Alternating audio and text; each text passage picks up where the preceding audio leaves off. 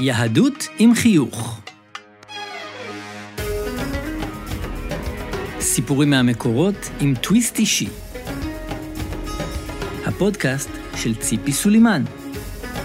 שלום לכם, כאן שוב ציפי סולימן בפרק נוסף מהפודקאסט שלי, והפעם בואו נדבר על בנות צלופחד. בנות צלופחד, ספר במדבר, פרשת פנחס, חמש בנות, חמש אחיות, ללא שום אחים. ואז מה קורה? משה מתחיל לחלק חלוקת קרקעות, יודעים שנכנסים לארץ ישראל ומתחילים לחלק את הקרקעות בין השבטים. ומי מקבל? מקבלים הבנים. אה, ומה איתם? אין להם אח. ואז באות חמש הבנות החכמות והצדקניות האלה, באות לפני משה ואומרות לו, רגע, מה איתנו? אבל זה לא מה איתנו, זה מה עם אבא שלנו. הן ממש אומרות למשה, אה, למה ייגרע שם אבינו? אולי גם לא מגיע חלק? והן מדברות בשם האב, לא כי הן רוצות ויש להן אה, אה, פה גדול, לא, לא, לא, לא, הן מדברות בשם האב. גם לאבא שלנו מגיע נחלה בארץ ישראל.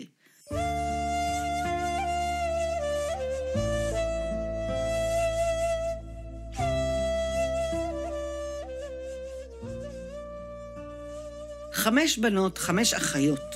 נועה זה השם המפורסם ביותר, אבל יש עוד.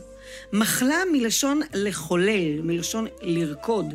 חוגלה גם היא, חגה במעגלים. מילכה מלשון ללכת, ממקום למקום. ותרצה, גם היא רצה. איזה שמות של זריזות ושל אנרגיה טובה יש לחמש בנות האלה. חכמות וצדיקות ונעות בתנועה, הן כל הזמן בתנועה.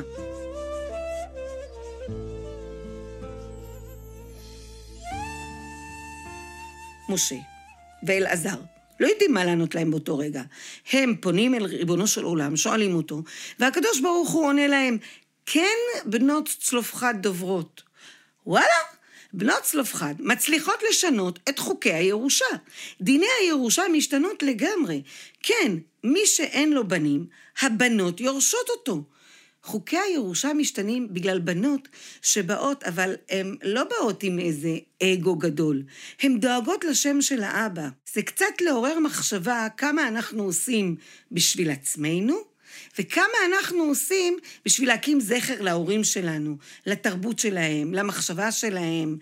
מה אנחנו עושים בשביל להשאיר אותם בעולם הזה.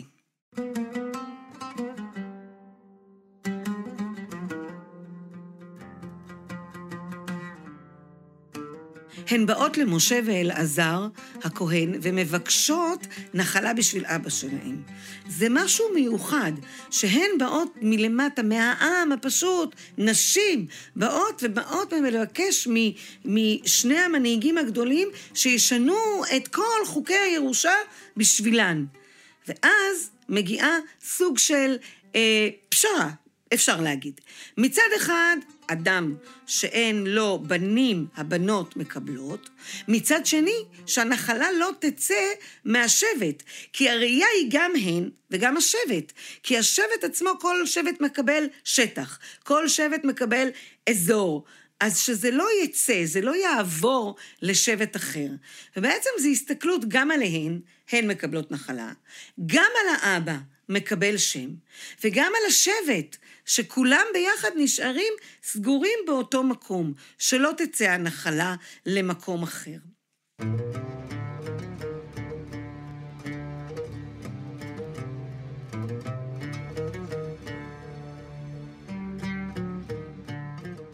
אז בעצם מה למדנו מהפרשה הזאת?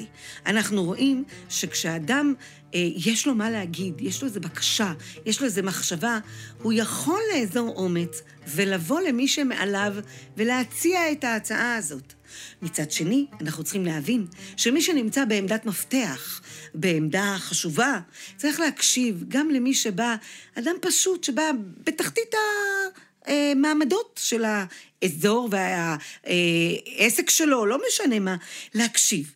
כשאתה מקשיב, אתה יכול להיפתח לרעיונות חדשים, לקבל רעיונות נהדרים, ולכן זה בעצם שני הצדדים זוכים.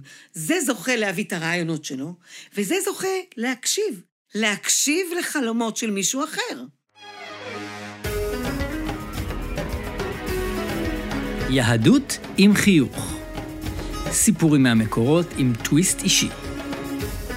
הפודקאסט של ציפי סולימן.